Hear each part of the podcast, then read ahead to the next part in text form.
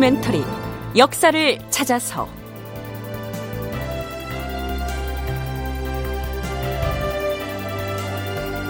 제 499편 노비 132명을 뇌물로 상납하다. 극본 이상락 연출 김창회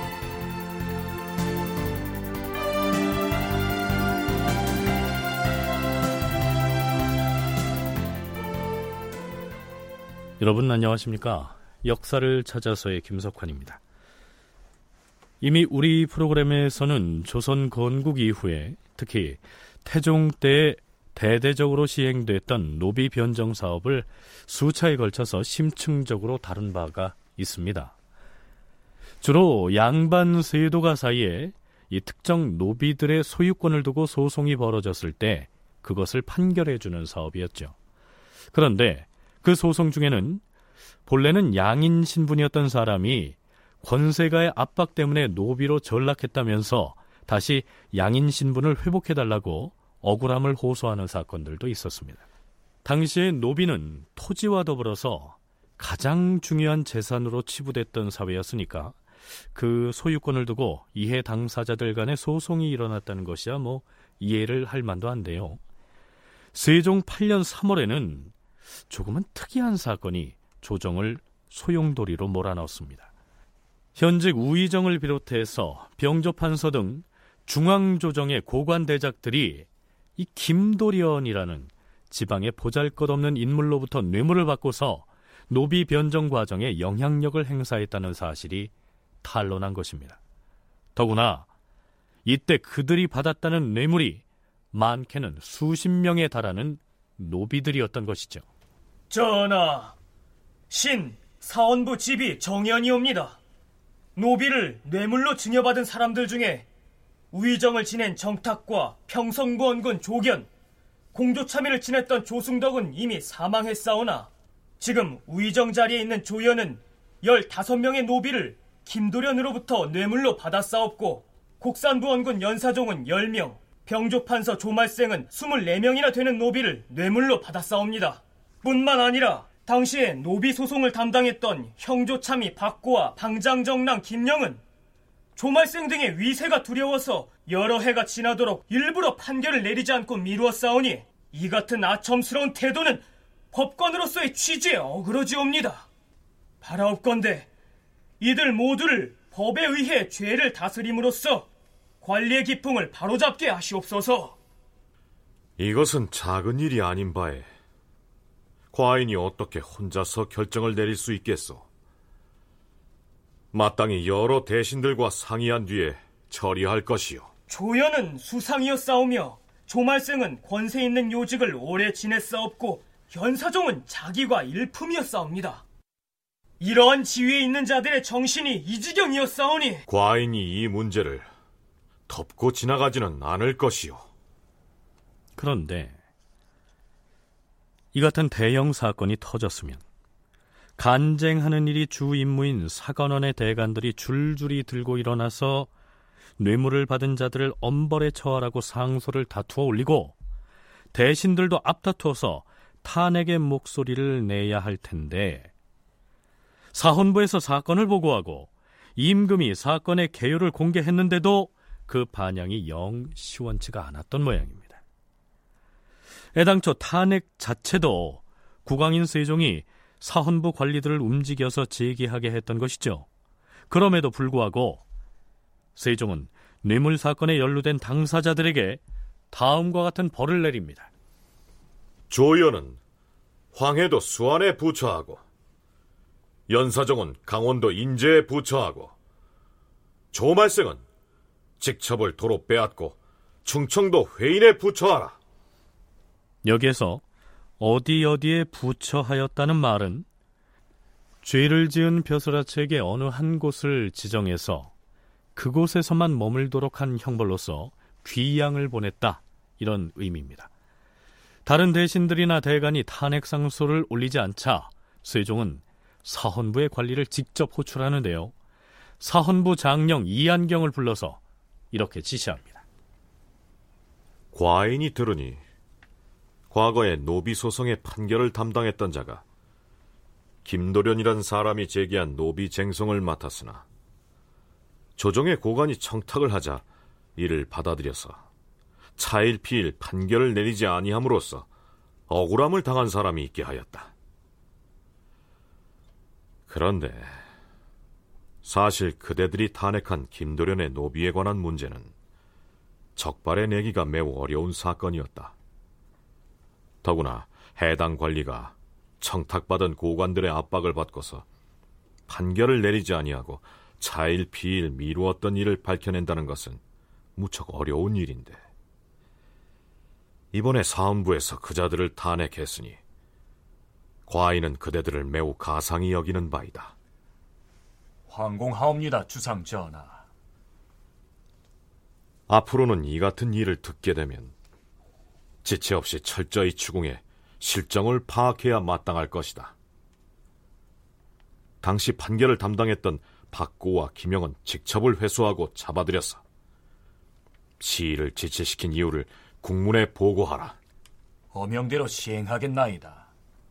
이틀 뒤 사헌부에서 보고가 올라오는데요. 그 내용이 이렇습니다. 전하, 김도련이 각 처의 관리들에게 증여한 노비들이 지금 함길도의 각 지방에 흩어져 살고 있다 하옵니다. 바라옵건대 행대 감찰을 보내시어 그 내력을 조사하게 하시옵소서. 기다리고 있었느니라. 이사증을 들라하라. 세종은 드디어 이사증이라는 사람을 행대 감찰로 임명해서 함경도로 보냅니다. 이 행대 감찰이란 특정 사건을 조사하기 위한 목적으로 임시로 파견한 감찰을 일컫습니다. 전주대학교 한국고전학연구소 유재리 연구원의 얘기를 들어보시죠. 처음에 이 사건이 불거졌을 때요. 세종은 내심 기대했던 것 같아요. 대간들의 대대적인 탄핵이 나올 것을 기대를 했던 것 같은데 시일이 지나도 별로 반응이 없었어요. 별로 반응이 없으니까 세종이 스스로 이 사건을 부추깁니다. 그래서 이 문제는 작은 문제가 아니다. 어, 왜이 일이 지난 그 발견된 지가 오래됐는데 아직도 대가는 탄핵을 하지 않느냐? 이제 이런 일이 일어납니다. 이런 그 이제 발언이 있게 되자 이 북방으로 행대 감찰을 파견을 하게 됩니다. 세종이 이 사건을 의도적으로 부추기고 확대했다는 것이 유재리 연구원의 분석인데요. 서울대 규장각의 강문식 연구사의 얘기는 좀 더 구체적입니다. 세종이 친정을 시작한 지 한 3년 정도 지난 시점이었는데 관련된 사람들이 이제 고위직일 뿐만 아니라 이 태종대부터 계속해서 그 태종의 굉장히 그 중요한 측근으로서 활동을 해왔던 그러한 그 인물들이라는 점에서 또 정치적으로 굉장히 큰 파장을 일으킬 수 있는 그런 조건을 가지고 있었다라고 볼 수 있는 것이죠.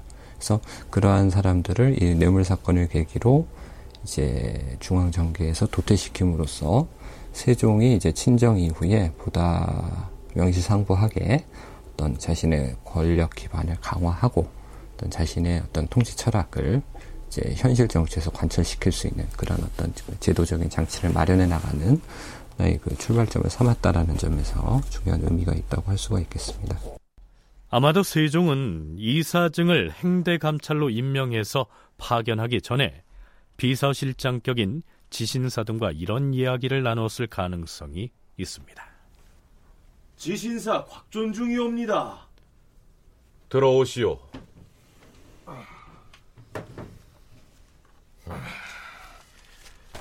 하명하신 대로 정승 판서들의 신상과 재위 기간 등을 조사하여 가지고 왔사옵니다. 조 말생은 병조 판서란 직임을 얼마 동안이나 수행했소? 8년 동안 병조 판서의 지위에 있었사옵니다. 한 사람이 8년 동안이나 병권을 손에 쥐고 호령해 왔다. 그 이전에 대원 시절엔 어떤 임무를 관장했지요? 선왕이신 태종 때에는 대원을 지내면서도 병조나 형조의 일을 관장하였사옵니다. 특히 노비 소유권을 두고 송사가 본물을 이룰 때에는 형방대원으로 있으면서 뇌물을 받은 것으로 나타났사옵니다. 우의정 조연과 국산 부원군 연사정 등도 권력의 자리를 너무 오랫동안 누려온 구신인데 일단 지방으로 부처를 하였고 전하, 조연, 연사종, 조말생 등을 계속 유배 상태로 두실 것이옵니까? 장차 일이 진행되는 것을 보아서 정할 일이오. 헌데 지신서는 김도련 노비 회례 사건이 지금 드러난 이들이 모두일 것이라 생각하는 것이요. 아니옵니다, 전하. 외람됨 생각이오나 더 많은 조정 신료들이 그 노비 뇌물 사건에 연루되었을 것으로 사료되옵니다. 그렇다면 파헤쳐서 진상을 조사해야지요. 우의정과 병조 판서를 유배하신 일만으로도 조정이 술렁거리는데 혹시 더 많은 대신들이 연루된 것으로 밝혀지면 큰 소용돌이가 일 것이옵니다. 너무 오래 고여 있는 물은 썩기 마련이지요. 한바탕 소용돌이를 일으켜서 우리 조정에서도 물갈이를 해야 할 것이요. 하오면 함길도로 행대감체를 보내시는 것도 가할 것이옵니다. 그렇소. 이번에 뇌물 사건이 백성들에게는 조정 신료들의 치부를 드러내는 부끄러운 사건이나 나라의 장래를 위해서는 좋은 기회가 될 수 있을 것이요. 잘하면 두 마리 토끼를 잡을 수가 있어요.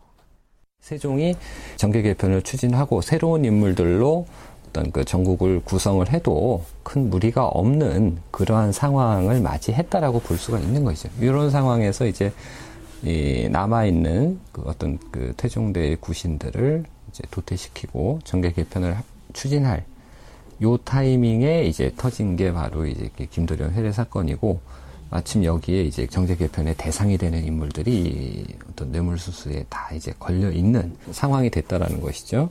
그래서 결국은 이제 이 두 가지 토끼를 잡았다고 볼 수가 있는 거죠. 이제 여기에서 세종이 노렸던 두 마리 토끼란 이 사건을 통해서 관료 사회의 뿌리 깊은 관행으로 이어져 내려온 뇌물수수 등 부패 풍조를 일신하는 것이 그 첫째였고 두 번째로는 조정 각처에 포진하고 있는 구신, 즉 태종의 옛 신료들을 털어내고 새로운 정치 권력 기반을 구축하는 정계 개편을 단행하는 것을 일컫습니다.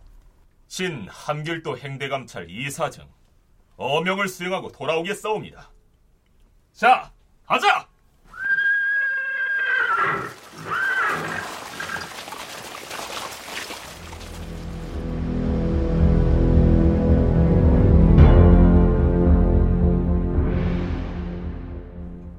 이 사증이 사건의 전모를 조사하기 위해 함경도로 떠난 뒤 그와는 별도로 사헌부에서도 김도련 뇌물사건 관련자들에 대한 수사와 처벌이 진행됩니다. 세종 8년 3월 15일 김도련과 조말생의 청탁을 받은 박고와 김영 등에 대하여 사헌부에서 탄핵하였다. 전하, 박고와 김영 등은 도관의 행수방장으로 재임할 때 김득경과 김도련이 노비 사건으로 맞송사를 했사온데 권력을 잡은 자의 청탁을 받고 그에게 아부해 판결을 내리지 아니하고 밀었사옵니다. 또한 병조 좌랑 송호는 도관 방장으로 있으면서 조말생이 징계받은 노비의 문서에 증명을 만들어 줬사오니 이는 법관으로서의 책임을 망각한 처사이옵니다. 법률에 의하면 박고는 장형 100대, 김영은 장형 90대, 송호는 장형 70대에 해당하옵니다. 그대로 처결하라.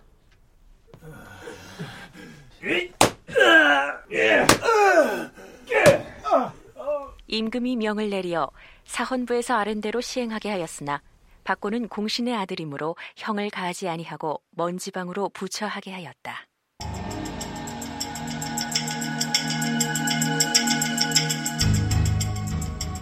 세종 8년 3월 15일 사헌부에서 좌의정 이원에 대하여 탄핵하였다. 좌의정 이원은 자기 집안에 많은 노비를 거느리고 있사옵니다. 하운데 그가 말하길 김도련의 처에게 김장이라는 여종을 사들였다고 했사온데 이는 믿기 어렵사옵니다. 필시 뇌물로 받았음이 틀림없사옵니다. 또한 가보년엔 김도련에게서 4명의 노비를 뇌물로 받았으면서 자신의 처남인 최맹량에게 받았노라고 거짓을 고했사옵니다.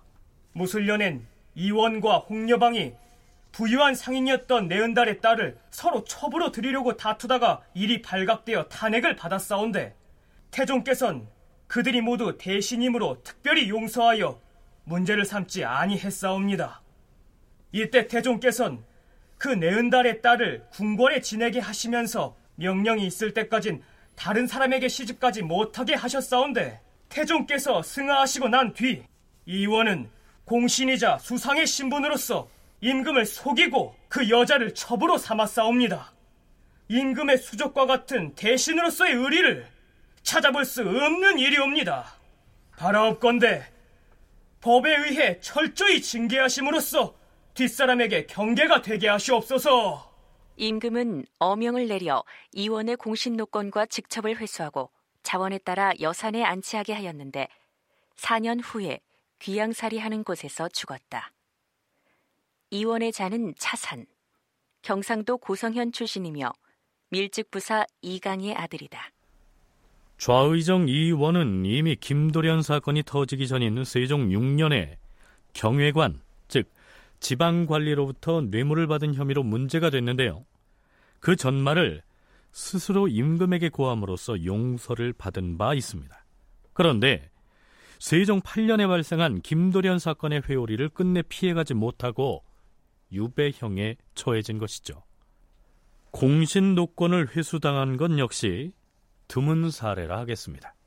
영모나 어, 아니면 굉장히 중차대한 국가에 큰 무리를 일으켰거나 아마 이런 일이 아니고서는 공신은 웬만해선 면책특권인데요. 이원은 공신노권을 회수당하고요. 그러니까 물론 이제 이원이 높은 공신은 아니었어요. 4등 공신인가 그렇거든요. 좌명. 직접을 회수당하고 안치돼요. 안치되고 안치된다는 것은 유배를 가는 거잖아요. 그런데 이게 두 가지 의미죠. 유배라는 것이. 하나는 종신형. 사형 다음 단계잖아요. 종신형의 의미고 하나는 정치적인 의미로 그냥 무마하는 1년이나 2년 있다가 바로 불러들이고 어떨 때는 뭐 몇 달도 안 돼서 다시 불러들이는 그러니까 최고형을 줬다. 세종은 애당초 좌의정 이원을 지방에 부처했다가 다시 조정으로 불러올릴 생각을 했던 것 같은데요. 이 이원이 도중에 유배지에서 사망하고 만 것이죠.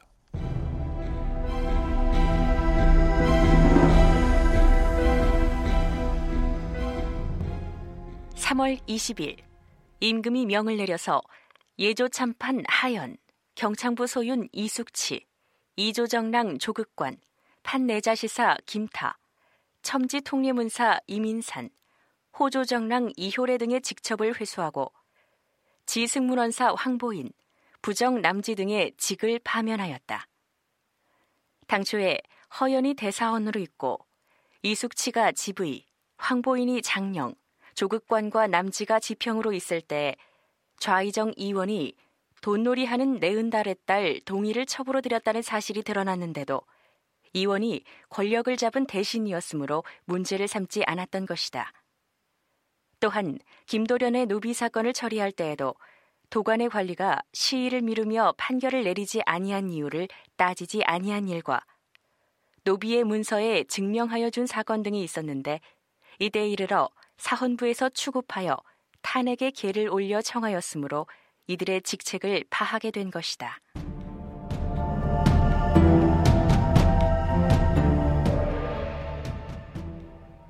같은 해 4월 24일 김도련의 노비를 받은 지 안산군사 김희공과 정주 목사 남궁계를 파면시켰다.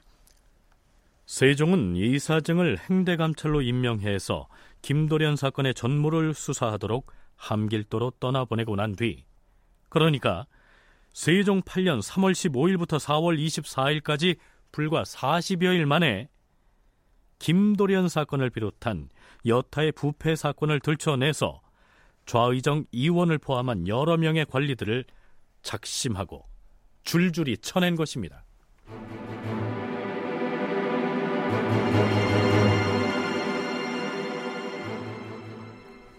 4월 26일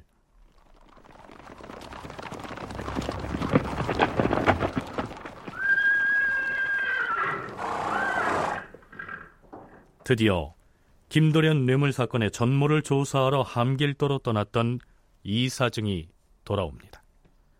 그런데 이사증이 보고한 김도련 노비 사건의 실상은 국왕인 세종도 깜짝 놀랄 만한 것이었습니다. 그래. 함길도에 간 일은 어찌 됐소? 전하, 김도련이 노비 쟁성과 관련하여 각 처의 고관들에게 징여한 노비의 수가 알려진 것보다 훨씬 많았사오며 노비를 뇌물로 받은 관리들의 수도 상상할 수 없을 만큼 많았사옵니다. 음, 어느 정도 예상했던 바이니 차근차근 고해보시오. 예, 주상 전하. 우선 작고한 인물들 중에서 사망한 우의정 정탁과 평성 부원군 조견 그리고 공저참이 조승덕 등도 노비를 받았다 했는데 대체 몇 명씩이나 받았던 것이오? 작고한 평성부원군 조견이 김도련에게서 받은 노비의 수가 17명인 것으로 밝혀졌사오며 뭐라? 17이나 되는 노비를? 예, 주상 전하. 그리고 역시 작고한 우의정 정탁은 7명, 우의정 조연은 6명, 참의를 지낸 조승덕은 8명의 노비를 뇌물로 받았사옵니다. 그렇다면 살아있는 사람들은? 국산 부원군 연사종은 알려진 것보다 3명이 적은 7명을 받았사오며 이미 유배 중인 이원은 4명을 받았사옵니다.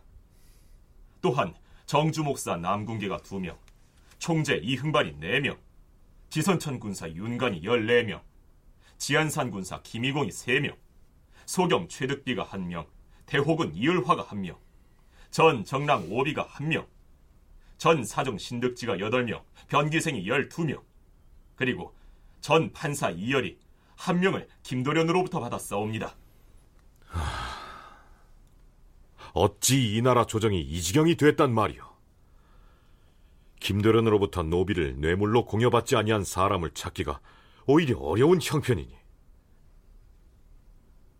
아 참, 왜 조말생이 받은 노비의 수는 고하지 아니한 것이오? 애당초 알려진 대로 24명이나 되는 노비를 그가 받은 것이 사실이었어? 아뢰옵기 황공하오나 24명보다 더 많았사옵니다. 더 많다 하였소? 예, 전하. 전 병조판서 조말생이 김도련에게서 받은 노비는 모두 36명으로 밝혀졌사옵니다. 뭐요? 36명이나 되는 노비를 뇌물로? 허... 처음에 이사정이 조사하기 전까지는 뭐 이미 그 고인이 됐던 정탁이라든가 조연이라든가 조승덕을 포함해서 이미 사망한 사람 3명, 그다음에 생존해 있던 조연, 조말생, 연사종, 연사종. 이렇게 한 6명 정도였고 예, 받은 노비도 총 해서 한 49명 정도 뭐 이것도 뭐 큰 숫자이긴 했지만 어쨌든 그 정도였는데 이사증의 진상조사 이후에 밝혀진 게 연루자가 당시 이제 생존에 있었던 좌의정 이원을 포함해 갖고 전현직 관리가 총 17명이 관리가 됐고 이들에게 김도련이 이제 뇌물로 증여한 노비가 총 132명에 달하는 아주 그 대단히 큰 사건이라는 게 밝혀지게 되는 거죠. 무엇보다 조말생이 받은 뇌물의 규모가 놀라운데요. 노비의 경우에는 한 번 재산으로 확보를 하면 죽을 때까지 부릴 수 있었고요. 그 노비의 자손들 역시 모두 노비로 차지할 수가 있었으니 다른 재물을 뇌물로 받는 것과는 비교를 할 수가 없었겠죠. 그렇다면 조말생은 그 많은 뇌물을 어떻게 받을 수 있었으며 그럼에도 불구하고 어떻게 흔들림 없이 병조 판서 같은 막강한 요직을 그처럼 오랫동안 유지할 수가 있었을까요? 인사를 운영하는 과정에서 상당한 어떤 그 영향력을 행사할 수 있고 그 과정에서 뭐 말하자면 뇌물 수수라든가 이런 것들이 있을 수 있는 가능성이 컸고요. 그다음에 그 병조 판서라는 권력 권한을 이용해서 이제 노비 변정이나 이런 데 개입을 하게 되면 역시 막강한 영향력을 행사할 수 있었다라는 거죠. 그런 면에서 이제 어떤 이 상당히 대규모 이그 뇌물을 수수할 수 있었던 하나의 루트가 됐고 그다음에 그럼에도 유지할 수 있었던 것은 아까 말씀드린 대로 결국은 요 사건 2년 전까지 유지됐던 그 뇌물수수에 대한 어떤 처벌의 그 법률들, 그러니까 준 사람은 처벌을 받지만 받은 사람은 처벌하지 않았던 그러한 어떤 그 법률적인 모, 뭐 모순이랄까요? 뭐 이런 부분들이 결국은 이러한 그 뇌물수수 이후에도 계속해서 이 사람들이 승승장구할 수 있었던 원인이 아니었는가. 그리고 또 한 가지. 김도련이 노비 변정 과정에서 유리한 판결을 얻어내기 위해서 고관들에게 뇌물로 증여한 노비의 수가 총 132명이나 된다고 했습니다. 그렇다면 김도련이 그 많은 노비들을 뇌물로 바치고 판결에 승소했을 경우 자신이 차지할 수 있었던 노비의 수는 대체 몇 명이나 되었는지 궁금하지 않습니까? 우리가 노비라고 할 때 노는요 남자 종을 일컫고 비는 여자 종을 일컫습니다. 당시 김도련이 자신의 소유권을 주장하면서 소송을 제기한 노와 비는 모두 426명에 달했습니다. 그러니까 김도련은 그 노비 쟁송에서 승소를 하면 고관 대작들에게 132명을 뇌물로 주고도 294명의 노비가 자신의 재산으로 떨어지는 셈이죠.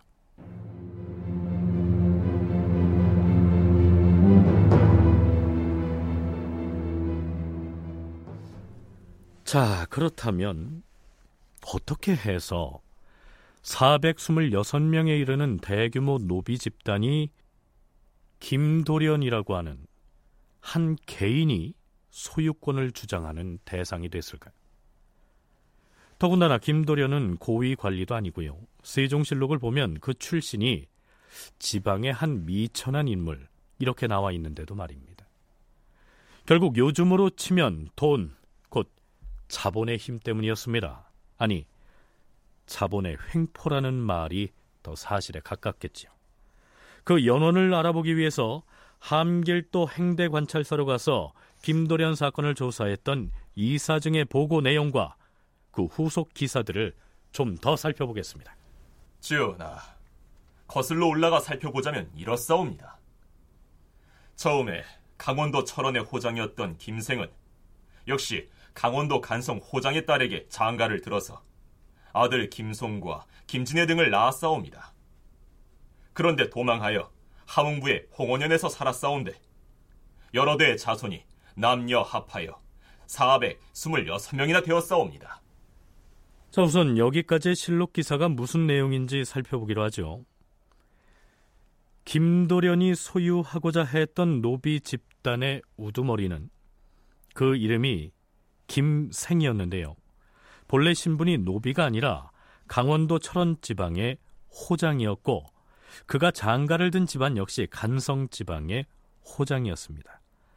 백과사전에 나와 있는 호장의 풀인 말을 보면 이렇습니다. 호장은 고려시대에 향리의 최고위직을 일컫는 말이었다. 호장의 전신은 통일 신라시대 지방의 지배층인 호족이나 촌주로 추정된다. 신라 마렵에 이들은 중앙조정의 상대 등 이하의 관제를 본떠서 당대 등, 창정 혹은 병정 등의 직제를 구성하였다. 고려 건국 후에 지방제도를 정비하면서 향리제도도 점차 정비되어 고려 성종 2년에 당대 등을 호장으로 개칭하였다. 그러니까 문제의 노비 집단의 우두머리였던 김생은 고려 시대에 강원도 지역에서 상당한 세력을 갖춘 지방 토호였다는 얘기가 됩니다. 그런데 무엇 때문인지는 모르나 함경도 함흥부 쪽으로 이주를 하게 됩니다. 실록에서는 그쪽으로 도망을 쳤다고 돼 있습니다. 김생이라고 하는 사람이 원래는 철원에 살던 사람인데 철원 지역에 거주하던 사람인데 이 사람이 무슨 일인지는 모르겠지만 철원을 떠나서 함흥으로 거주지를 옮기게 됩니다. 그래서 실제로 그 기존, 기존 연구에 따르면은 철원 지역의 그 망성, 원래 그 지역에 그 토착적으로 있던 성 중에 철원에 김씨가 있었다가 나중에 이게 망성, 없어졌다라고 나오, 나오는 기록이 그 세종실록 지리지에 나와요. 그것은 결국 이, 그게 아마도 이제 이 일과 관련된 것이 아닌가라고 생각이 되는데요. 그러니까 이 망성이 된다라는 건 결국은 그 성씨가 이 지역에서 굉장히 어떤 그 쇠락해가지고 뭐 이유는 뭐 여러 가지가 있을 수 있는데 굉장히 쇠락해서 아주 그 존재가 미미해지거나 결국 그것 때문에 뭐 다른 지역으로 이주가 되거나 아니면 뭐 신분이 아주 떨어지거나 뭐 이런 거거든요. 강문식 연구사가 거론한 내용을 세종실록 지리지에서 찾아보면 철원 도호부 편에 이렇게 기술돼 있습니다. 철원은 본래는 고구려의 철원군이었는데 신라가 철성군으로 고쳤다. 신라 말에 궁예가 군사를 일으켜서 고구려의 옛 땅을 빼앗아 도읍하여 궁실과 누대를 짓고 나라 이름을 태봉이라 하였다. 토성이 셋인데 최, 송, 유이고 망성이 열다섯인데 장, 김, 정, 형, 신, 고, 한, 조 등이었으며 땅이 메마르고 높으며 기후는 일찍 추워지고 조선시대에 쓴 지리지에 기록된 바에 의하면 철원의 토착성은 최씨, 송씨, 유씨 등이고 망성, 즉 몰락해버린 가문은 장씨, 김씨, 정씨 등 15개 성씨라고 했습니다. 그러니까 김씨 성을 가진 김생 역시 철원에서 한때 세력을 구가하다가 쇠락해져서 저 위쪽 함흥 지방으로 올라간 것으로 추정할 수가 있겠습니다. 그렇다면 김생 일가는 왜 함흥 쪽으로 이주했을까요? 유재리 연구원의 분석은 이렇습니다. 그러니까 이 사람들의 근거지가 어떤 특징을 가지고 있었는가? 이 김생 후손이 번성한 이 지역이 함경남도 함흥부 어, 홍원 지역인데요. 이 홍원 지역은 고려시대 원간석기에 일종의 고려의 치해법권적인 지역이었어요. 치해법권적인 그런 성격을 가지고 있었던 지역이었기 때문에 고려사나 고려사 저료의 기사를 보면요. 고려 말의 기사를 보면 너무나 살기가 힘들잖아요, 백성들이. 그러니까 기사들 중에 그 꽤 종종 볼 수 있는 기사가 백성들이 강원도나 북쪽으로 그 자식과 형제들을 거느리고 가솔들을 거느리고 도망가는 유의하는 그런 기사들이 꽤 찾아져요. 우리가 원관섭기 고려 역사를 탐색할 때 동북 쪽에 원나라 직할 통치를 받았던 쌍성 총관부가 있었다는 내용 소개한 적이 있죠.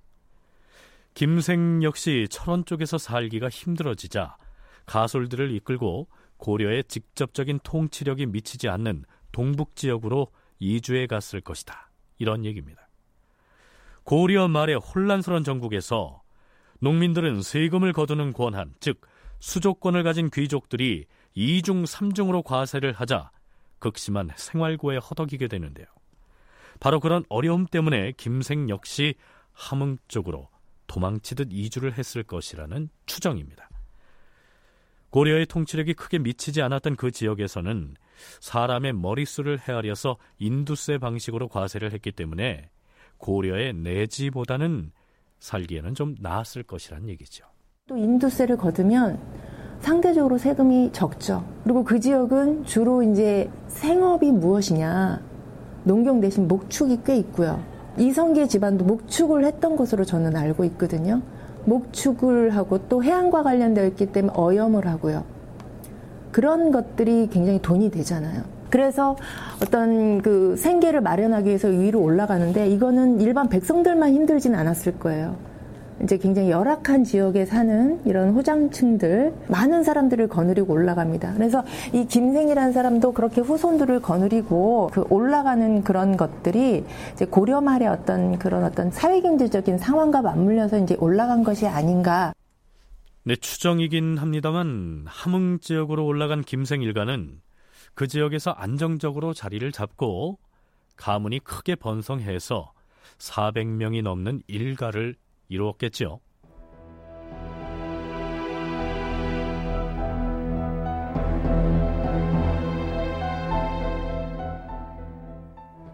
함흥부의 홍원현에 있는 김생의 아들 김진의의 집에 한 장사치가 들어옵니다.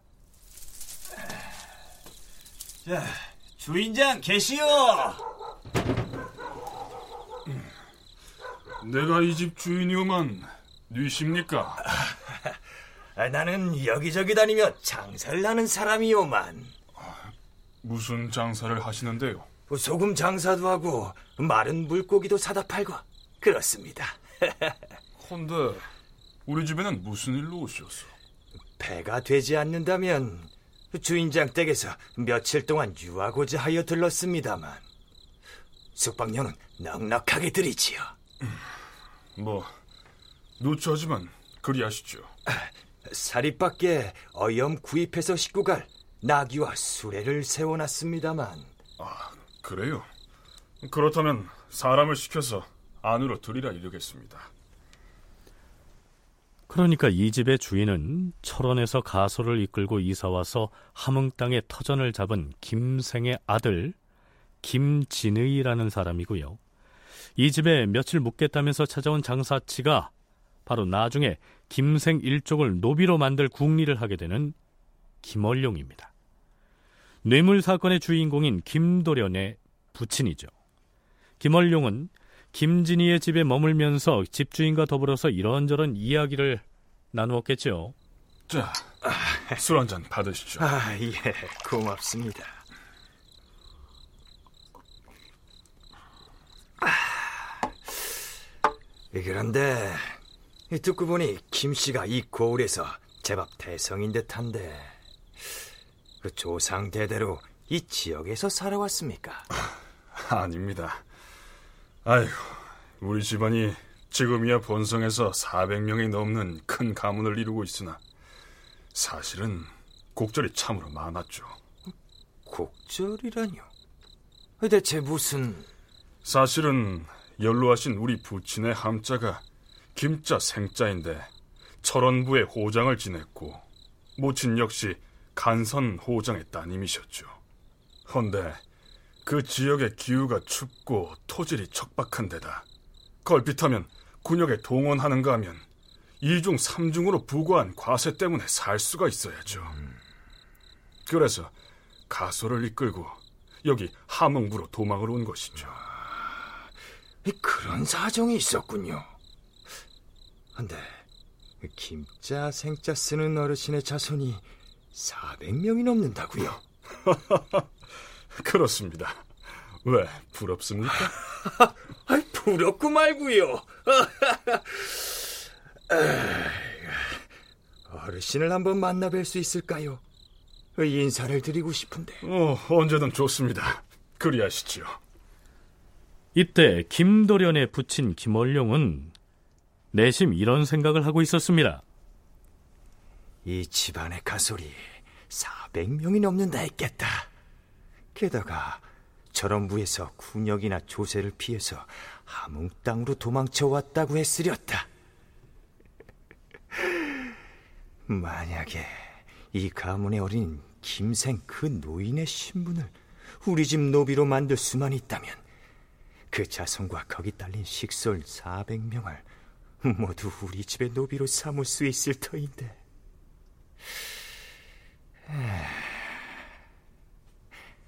일단 김생이라는 그 노인부터 한번 만나볼까. 김도련의 아버지인 김원용이 이 김생이 집에서 그 머물렀다라고 얘기를 했습니다. 머물면서 이 사람의 생김새나 또 집안의 가솔의 규모나 이런 것들을 미리 파악했겠죠. 그런데 당시에 그 이런 어떤 지역의 그 중앙의 많은 유력자들은 지방의 토지나 노비들을 많이 점유하고 있었고 그것을 통해서 경제적 부를 불려가고 있었습니다. 근데 이게 가능했던 게요.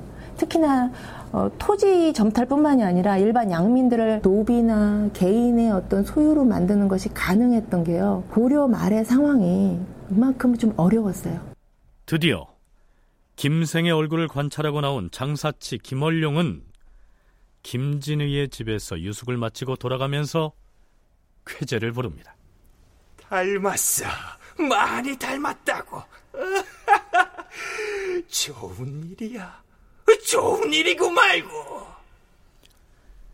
옛적에 김월룡의 집 노비였다가 어느 날 도망쳐 나가버린 허송이라는 남자 종이 있었는데요.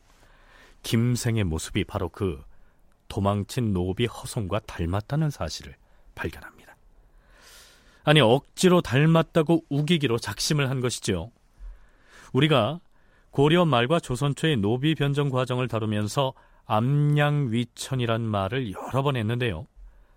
멀쩡한 양인 신분의 사람들에게 압박을 가해서 천인, 즉 노비로 만들어 버리는 것을 의미합니다. 그러니까 김월룡은 김생 일족을 압량위천해서 자신의 노비로 만들어 버리자. 내심은 이러한 흉계를 꾸미고 있었던 것이죠. 종 남성인 경우에는 대부분 양인 여성하고 결혼한 일은 사실 많지 않기 때문에 그런 경우에는 이제 같은 노비들끼리 혼인을 해서 이제 자손을 낳으면 다 그 노비의 자손들은 계속 노비로 세습이 되는 거니까요. 결국은 나의 도망 노비가 낳은 자손들은 다 내 노비다. 이런 식으로 이제 덮어 씌워서 이제 압량위천을 한 거죠. 근데 이게 앞서 말씀드린 것처럼 한 400여 명 자손이 되니까 이거는 단순히 쉽게 할 수 있는 규모는 아닌 거예요. 암양 위천을 아무리 하더라도. 그러니까 결국은 이거는 권세가의 어떤 도움이 없으면 안 되는 거고. 그래서 기록에 따르면 당시 고려 말에 이 우왕대의 그 권력가였던 임견미에게 뇌물 청탁을 해가지고 이들을 이제 노비로 삼은 건데.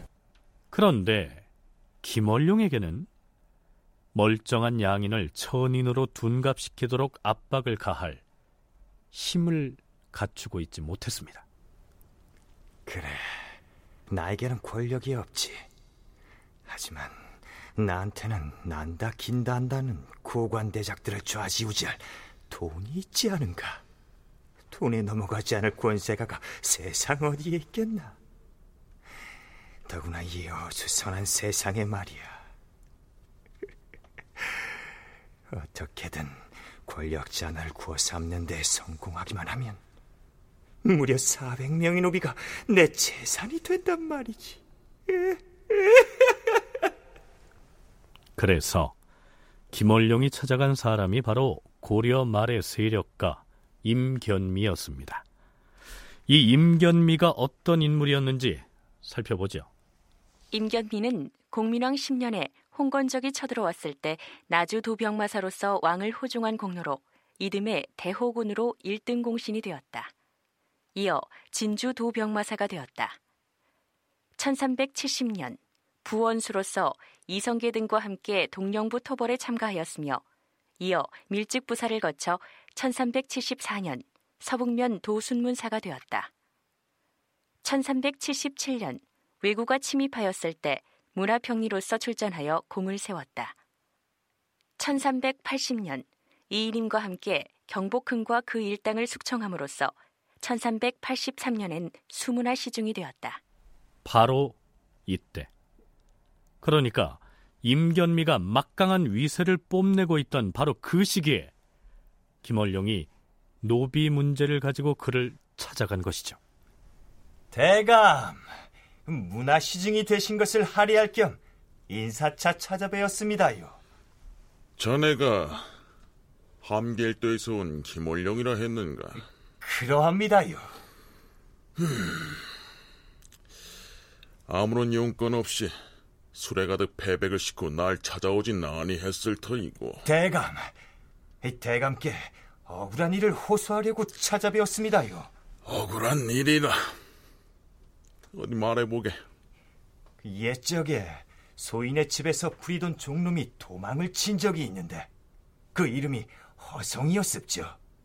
한데 이번에 장사를 하러 항은부 홍원현에 갔다가 바로 그 허성이라는 종놈의 자식들이 김시성을 사칭하고 일가를 이루고 살고 있는 것을 발견했습니다요.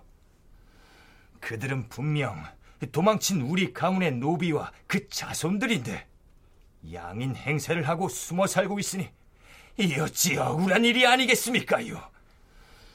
대감, 제발 도망친 노비와 그 자손들을 되찾을 수 있도록 힘을 좀 써주십시오.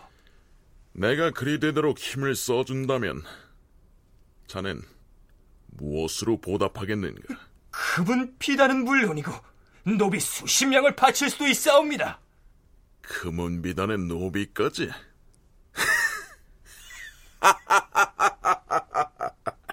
그래 그래. 걱정 말고 송사를 진행하게. 고맙습니다. 고맙습니다 대감.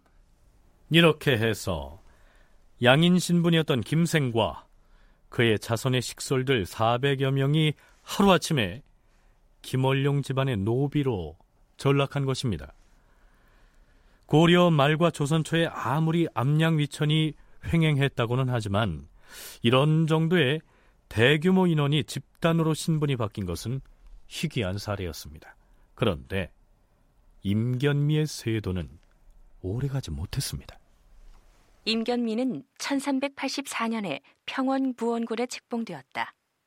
그러나 그 후 이인임, 염흥방 등과 함께 온갖 전횡을 일삼다가 1388년 최영과 이성계 등에 의해 살해되었다. 임견미가 실각하자 그에 의해서 자행됐던 암양 위천도 무효가 됐고 400명이 넘는 김생의 자손들은 양인 신분을 회복했던 것입니다.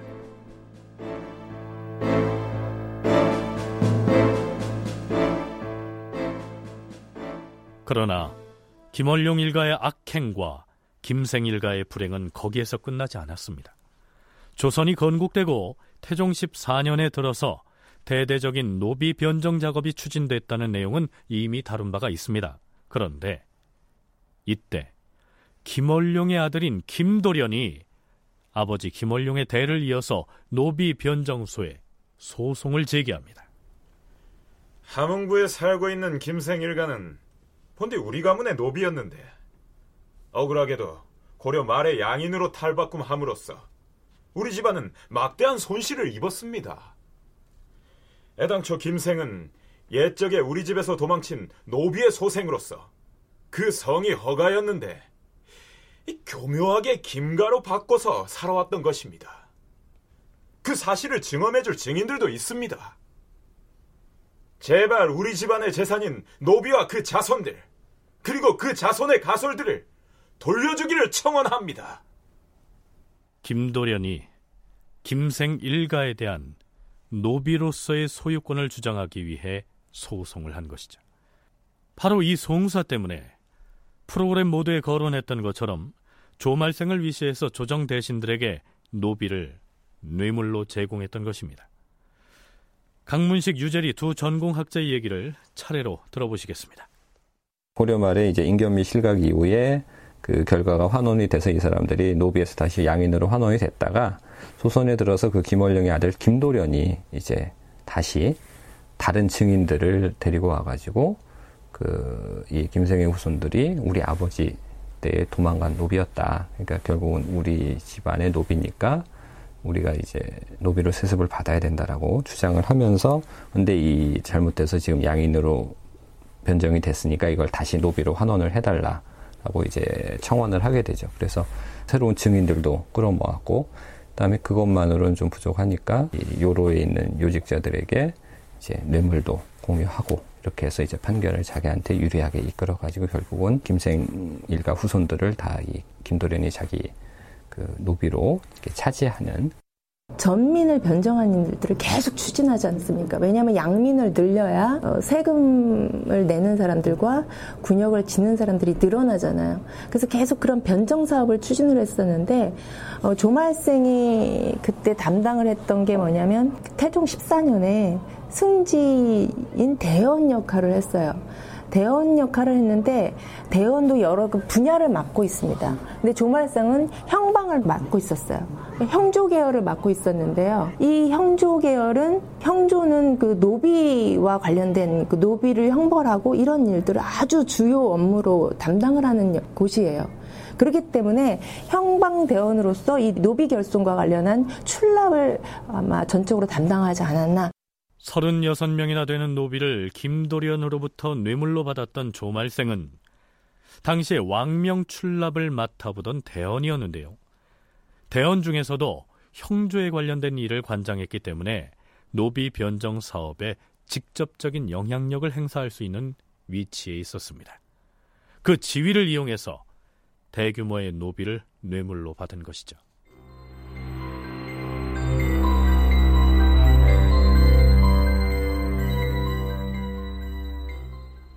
함길도 행대 감찰서로 파견했던 이사증으로부터 김도련 회례 사건의 전모를 보고받은 세종은 우선 이렇게 명합니다. 함길도 행대 감찰사는 감찰 결과를 세세하게 작성하여 사헌부에 내리게 하시오. 이사증의 보고를 접수한 사헌부에서는 한 목소리로 김도련 사건 연루자들에 대한 탄핵을 주장하는데요. 전 병조 판서 조말생에 대한 탄핵의 목소리가 가장 압도적이었습니다. 조말생의 탄핵 사유 중에는 김도련으로부터 노비를 뇌물로 받은 죄목 이외에도 여러 가지 다른 비위 사실들이 본물처럼 터져 나옵니다. 조말생은 승려 상해와 의유로부터 백은을 뇌물로 받았사오니 그 사실을 마땅히 추획해야 할 것이옵니다. 뿐만 아니라 조말생은 지신사가 됐을 때 홍충이란 사람의 전지를 뇌물로 받고서 조봉소감에 불과하던 그의 관등을 보공용매 만호로 올려 제소한 바 있사옵니다. 주말생은 병접 판서가 됐을 때는 보충군 서철로부터 은과 비단을 받고서 서철 부자에게 대부의 직책을 제수하여 그들로 하여금 벼슬길에 나아갈 수 있게 했사오며 허충이라는 자로부터도 역시 전지를 뇌물로 받고서 대부를 임명했사옵고 양주 시위군 임관으로부터 토지를 받고는 군적에서 빼주고 대부로 임명했사옵니다. 더불어 조말생은 족친인 한회의 전답을 함부로 빼앗아 싸우며 대우군 오전이란 자가 증여한 토지를 뇌물로 받아 싸웁니다. 무엇보다 용서할 수 없는 것은 조말생이 김도련이 보유한 노비들을 모두 36명이나 뇌물로 받은 사실이옵니다. 또한 황해도 성에 사는 양인 삼가와 사덕에 낳은 아이를 도망쳐온 여종이라고 속였사옵고 김덕이 낳은 아이를 잡아다가 사환으로 부리고 있사옵니다. 주상 전하, 조말생은 본래 한미한 출신으로서 임금의 은혜를 지나치게 입어 벼슬이 재상에까지 이르고 오랫동안 권력을 잡고 있어 부귀가 이미 극도에 달했사옵니다. 하운데 그가 저지른 비행을 상고하면 의리를 돌보지 아니하고 재물을 탐하는 데는 끝이 없어서 많은 전지를 차지하고 있을 뿐 아니라 뇌물을 받고서 관직을 파는 행위를 서슴치 않았사오며 양민을 억압하여 천인을 만드는 등 못하는 일이 없었으니 선비의 기품을 더럽힘이 이보다 심한 것이 없사옵니다.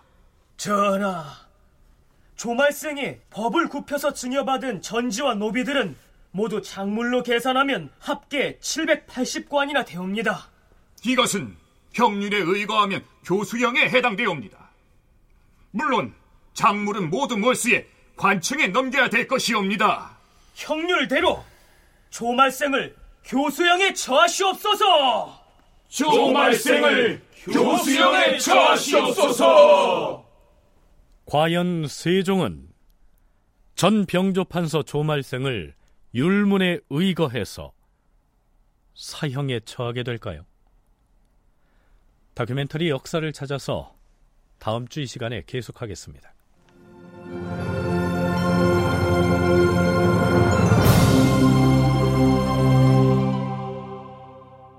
출연 구자형, 김현수, 시민종, 신범식, 박진우, 송대선, 서승휘, 이승준, 임호기, 낭독 김현정, 해설 김석환, 음악 박복규, 효과 신연파 정영민, 기술 이진세.